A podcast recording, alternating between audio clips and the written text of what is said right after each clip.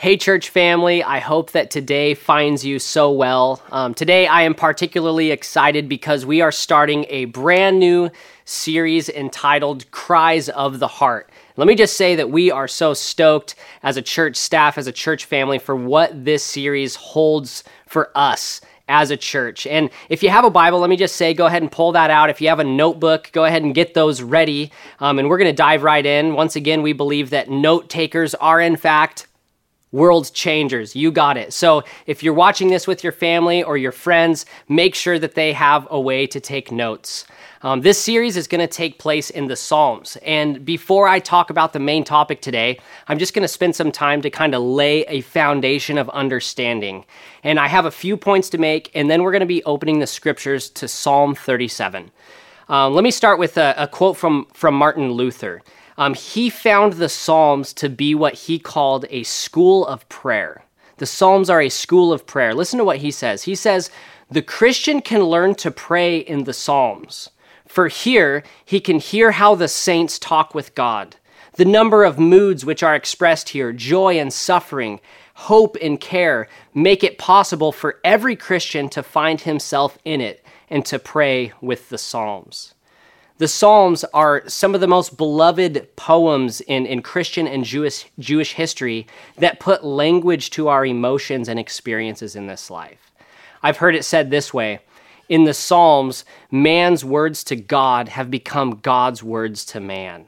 They, they teach us the language of prayer. They teach us how to process our emotions. They give us a vision and an understanding um, of, our, of our spiritual journey with the ups and downs and everything in between. So, throughout the Psalms, we see this language and this posture of crying out. This is something that God's people have done throughout the centuries. They, they cry out to God, and, and not just cry for the sake of crying, but they cry out to God Himself as the one who has something to say and something to do about the circumstances that we find ourselves in. As I was pre- preparing for this message, I couldn't help but think about what it means to cry out to something or someone.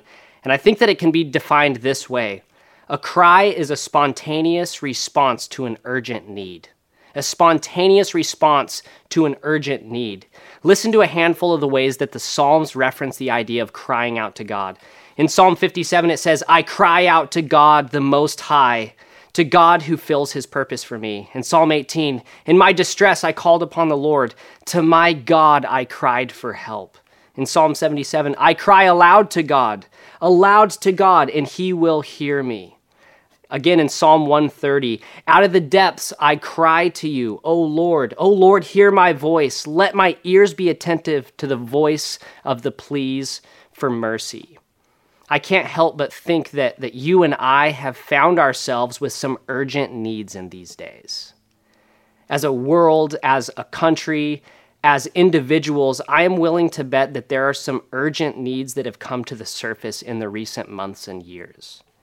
And, and those urgent, urgent needs may have left you in a posture of, of crying out. This posture of crying out, it may be like a physically, like I'm on my knees weeping, or it might look like just this holy frustration and confusion, like much of the Psalms portray.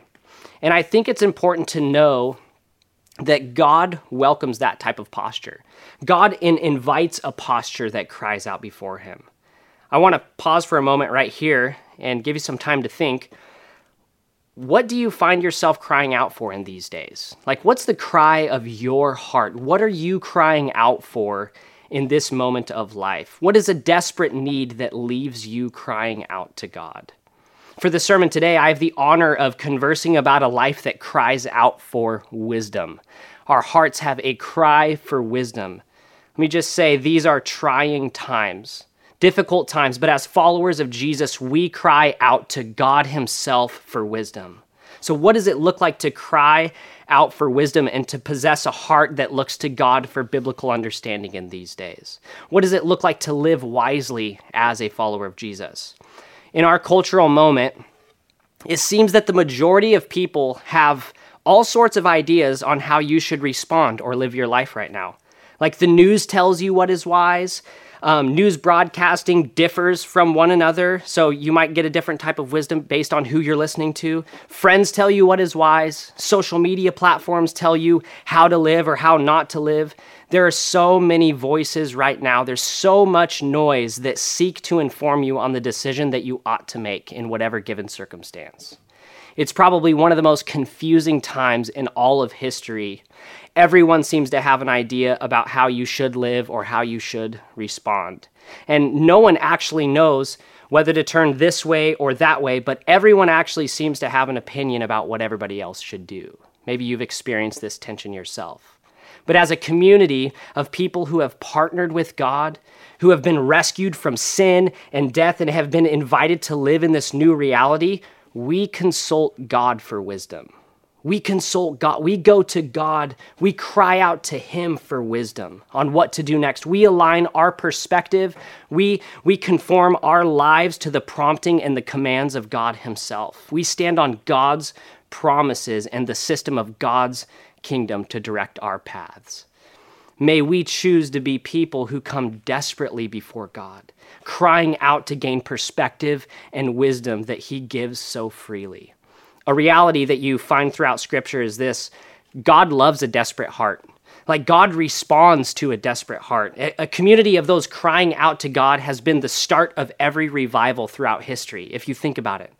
I've heard it said this way that both God and revival are as close as our cry.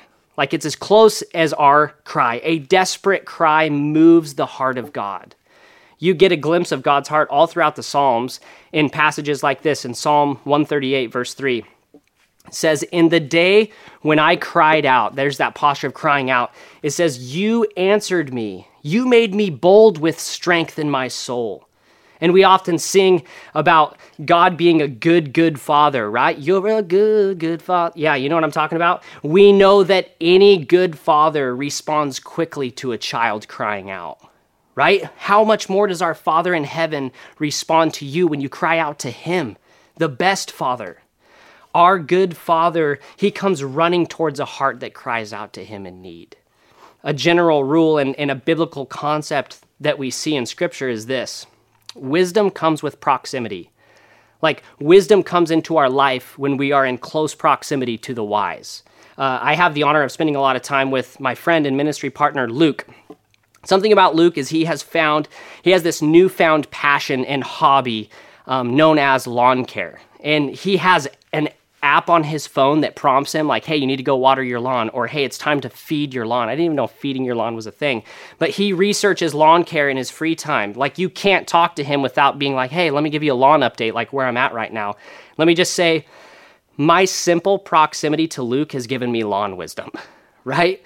The only thing I needed to do to gain wisdom in lawn care is by spending time with him. Like I didn't have to learn the hard way because because he learned the hard way. He's like, man, I mixed these chemicals, totally ruined it, and took a, took a while to like his mistakes kept me from my mistakes. I didn't have to research. I simply needed to remain in close proximity to Luke. Think of the iconic movie The Karate Kid, the classic tale of a young boy spending hours in close proximity with the legendary Mr. Miyagi and sure enough, over time, with life lessons and, and the repetitive wax on, wax off motions, the young karate kid didn't just grow in knowledge, but he grew in wisdom from close proximity to the one who withheld wisdom. Think of Jesus' words in John 15 Abide in me, and I in you. As the branch cannot bear fruit by itself unless it abides in the vine, neither can you unless you abide close proximity with me. I am the vine, you are the branches. Whoever abides in me and I am I in him, he he it is that bears much fruit. For apart from me you can do nothing. I don't know if you spent much time in your yard as of lately, Luke, I know that's true of you, but a vine is in extremely close proximity to the branches. In fact, I don't even know if I know the difference, right? They're, they're one and the same. And, and that's the relationship that Jesus wants us to have with him. Like if you want the wisdom of God, it's God Himself. It's on the other side of being in close proximity with Jesus and His way of doing things in this world. It's when we commune consistently with God, abide and remain in Him, that we see that He abides and remains in us. We become wise in the ways of the kingdom and how it works when we are in close proximity to the ruler of the kingdom in which we live, right? Are you living in close proximity to God in these days? Are you seeking Him through the two way conversation that we call prayer? Are you studying His living words that give language to what His kingdom is like? Where has your source of wisdom been lately? I've heard it said that distance creates distortion.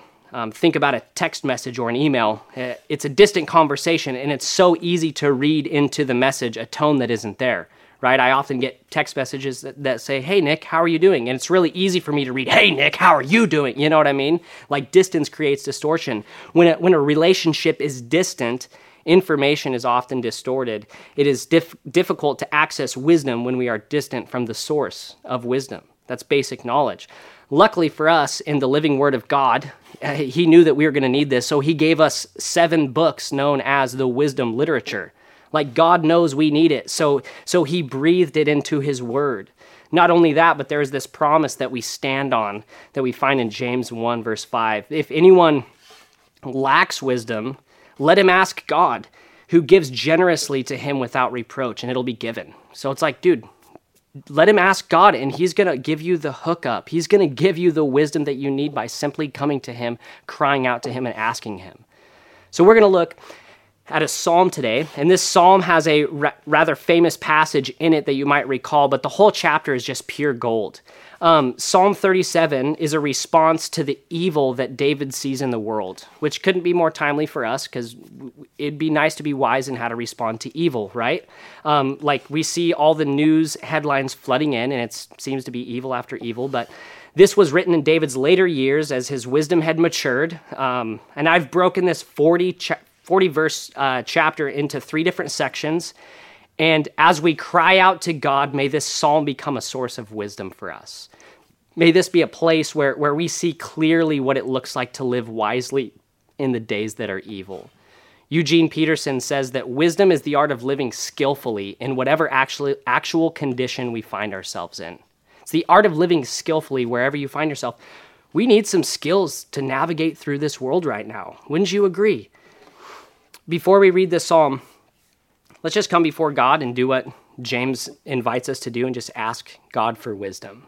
Would you pray with me? God, we cry out to you. Give us perspective. Give us wisdom that we may do the good work that you created for us to do, God. We come before you desperately that you would fill our minds, that you would give us perspective, give us a worldview that is kingdom minded. It's in Jesus' name that we pray. Amen. Awesome. Psalm 37, I'm just going to jump right in. It says this Fret not yourself because of evildoers. Be not envious of wrongdoers, for they will soon fade like the grass and wither like the green herb. Trust in the Lord and do good. Dwell in the land and befriend faithfulness. Delight yourself in the Lord, and he will give you the desires of your heart. Commit your way to the Lord. Trust in him, and he will act. He will bring forth your righteousness as the light, and your justice as the noonday. Be still before the Lord. Wait patiently for him. Fret not yourself over the one who prospers in his way, over the man who carries out evil devices. Refrain from anger and forsake wrath. Fret not yourself, it tends only to evil. For the evildoers shall be cut off, but those who wait for the Lord shall inherit the land. That's beautiful. In just a little while, the wicked will be no more. Though you look carefully at his place, he will not be there. But the meek shall inherit the land and delight themselves in abundant peace. The First point I want to make here about a life of wisdom is that a life of wisdom waits on the Lord. A life of wisdom waits on the Lord. We hear this concept um, threaded throughout this passage. It says things like this like, be still, wait, trust, don't fret, refrain. It's the meek, the patient. Those are the ones who will find delight in the Lord and access his abundant peace. From this psalm, we quickly see that we have this freedom not to fret, and we can wait patiently and confidently. I can't help but think of the famous line in Isaiah 40 it says, But they who wait for the Lord shall renew their strength. They shall mount up with, with wings like eagles. They shall run and not be weary. They shall walk and not grow faint. If that's what waits on the other side of waiting on the Lord, Let's hurry up and start waiting on him. Let's, let's gain confidence in what we know that he is going to do. This psalm references the meek inheriting the land. It says that twice in this section. And if you're familiar with Jesus' famous Sermon on the Mountain, he says that almost verbatim. He said, Blessed are the meek, for they shall inherit the earth. The kingdom of God will be given to those who wait on the Lord, trust in the Lord. By waiting, I don't mean just like inaction, right? Just chilling out, but like active listening, actively regaining a kingdom perspective in evil times. I see a lot of people waiting on the news, right? And waiting on scrolling through social media and waiting on the news headlines. Um, but we are people who wait for the headlines that God is going to bring into this world. The, the wise life is one who sits in the presence of God and remembers this next section right here. Let's start in verse 12. The wicked plots against the right the righteous and gnashes his teeth at him. But the Lord laughs at the wicked. I love that. For he sees that his day is coming. The wicked draw the sword and bend their bows to bring down the poor and the needy, to slay those whose way is upright. This is crazy right here. Their sword shall enter their own throats, and their bows shall be broken. Better is the little that the righteous has than the abundance of many wicked. For the arms of the wicked shall be broken, but the Lord upholds the righteous. The Lord knows the days of the blameless, and their heritage will remain forever. They're, they are not put to shame in evil times. In the days of famine, they have abundance. But the wicked, they're, they're going to perish. The enemies of the Lord are like the, the glory of the pastures, they vanish. Like smoke, they vanish away. The wicked b- borrows, but they do not pay back, but the righteous is generous and gives. For those blessed by the Lord shall inherit the land, but those cursed by him shall be cut off. The steps of a man are established by the Lord, when he delights in his way. Though he falls, he shall not be cast headlong, for the Lord upholds his hand. Second point of wisdom is, is this a life of wisdom pursues godliness. Uh, a, a wise person knows the result of both godliness and ungodly living. This is when a life of wisdom, I think, gets kind of confusing because many people who live godly lives, they prosper in the world standards, right? I'm sure that you have have people in your life that are like this. Some people who have arranged their life with greed and selfishness, and those who inflict injustice on others, the evil, or what the, the scriptures say, these wrongdoers in the world, they often prosper in a worldly sense. Whether that be in relationships or in financial success or whatever it is, it's like, man, they're living this poor life, but why are they so blessed physically? A wise person knows that the ultimate reward is given by God. A, a wise person knows that worldly riches are all that the wicked will ever be able to rejoice in. Like their eternal destruction is near. For, for the wicked, the life they have is as good as it will ever get. So it's wise to step back and regain a perspective that says godliness is the greatest gain. We may not prosper according to the kingdom of the world, but that's not the kingdom that you and I live for. A wise person seeks godliness because the ultimate weapon we see in this passage is godliness itself. The godly will always win the battle against the wicked. The, the wicked seem to destruct themselves with their own weapons. Like so, some of you listening in today are wise because you know that a wicked lifestyle res- results in your own defeat. Like wickedness always turns around and defeats itself. Friends, let's pursue godliness. It's important to note that there's a huge difference between knowledge and wisdom. Knowing something and doing something are, are totally different. I've heard it said that knowledge is knowing that a tomato is a fruit, wisdom is choosing not to put it in a fruit salad, right? Knowing what is godly and living a godly lifestyle are two very, very different things. Wisdom is being educated on a godly life, but then answering Jesus' words to come and actually follow him, living out the lifestyle of godliness. Wisdom is knowledge used correctly. Let's continue in verse 25. I've been young and now I'm old. Can I get any amens out there? Uh, yet I have not seen the righteous forsaken or his children begging for bread.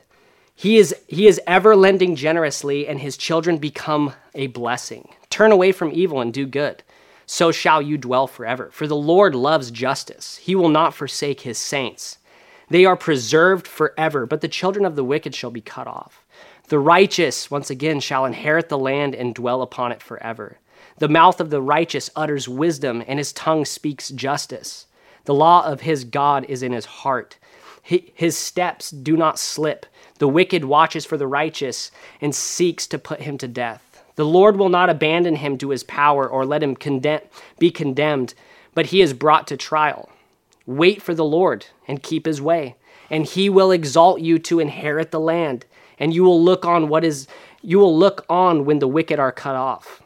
I have seen a wicked, ruthless man spreading himself like a green laurel tree. But he passed away, and behold, he was no more. Though I sought him, he could not be found. Mark the blameless, and behold the upright, for th- there is a future for the man of peace. But transgressors shall be altogether destroyed. The future of the wicked shall be cut off. The salvation of the righteous is fo- the salvation of the righteous is from the Lord. He is their stronghold in a time of trouble. The Lord helps them and delivers them. He delivers them from the wicked and saves because they take refuge in him. The final point that I want to make about wisdom from this passage is that a life of wisdom trusts God above all else. We can trust God to save. David talks about how he was a young man and now he's old, and, and he goes through his years and he has found that God is tried and true. He, he is true to remain faithful. He has tasted and seen that God is good, and he has seen him come through for him, so he chooses to trust God above, above all else. He has lived enough through the ups and downs, the victories and the defeats, enough to know that trusting God will result in salvation, while the ungodly life will always lead to ruin. Trusting in God, friends, always, always, always leads to victory. Let's not forget that. The safest refuge is in the presence of God. It's trustworthy, it's tried and true. You can bank your entire life on it, you can build your life on that. The most wise among us are those who trust God above all else. The difficult thing about trust is that it requires a big dose of humility to say, I don't know best, you know best. Teach me, and I will follow. It requires for us to lay ourselves down. Many of you know the story of Charles Blondin in 1859. He famously walked across a tightrope uh, over Niagara Falls with, with nothing holding him on, just just free solo, just walked across it, a quarter of a mile with roaring waters below. And the crowd stood around and oohed and awed, and he became so comfortable with this tightrope journey that he ended up doing it on stilts. Pretty crazy, right? And then and then he actually ended up doing it on a bike.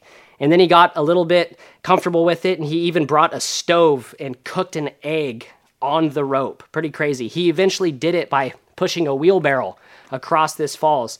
And the crowd erupted in celebration when he completed it. So Charles asked the crowd, Do you believe that I could push somebody in the wheelbarrow across? And, and the crowd's like, Yes, yes, do it, do it. This is when Charles asks the famous question Who wants to get in? If you're saying, Yes, yes, I trust you, you could totally do it, do it, do it. How come nobody's accepting the invite? Would, would you get in the wheelbarrow? The point is this it's one thing for us to say we believe in God, it's a whole other level of trust when we get in the wheelbarrow. Jesus has carried many across uh, to heaven's gates. He's familiar with this route. He can be trusted. We live wisely when we put our full trust in God and in, in the one who has the ability to transfer us from one kingdom to the next but it takes a level of humility to get into the wheelbarrow. It's a moment when we say, Not my will, but yours be done, God. J.I. Packer says it this way Not until we become humble and teachable, standing in awe of God's holiness and sovereignty, acknowledging our own littleness, distrusting our own thoughts, and willing to have our minds turned upside down, can divine wisdom become ours. Let's allow God to shape our understanding in this moment of life. Let's trust Him, the rescuer, the good Father, the Redeemer. As we navigate the tough waters of year 2020, may the cry of our heart be that of true godly wisdom. With desperation, may we come to God. May we wait on the Lord. May we pursue godliness. May we trust God above all else. Friends, may, may the Lord bless you. May the Lord keep you. May the Lord shine his face upon you and be gracious to you. May the Lord lift his countenance upon you and give you peace. We love you, church family. We can't wait to see you in person. Have a great rest of your day.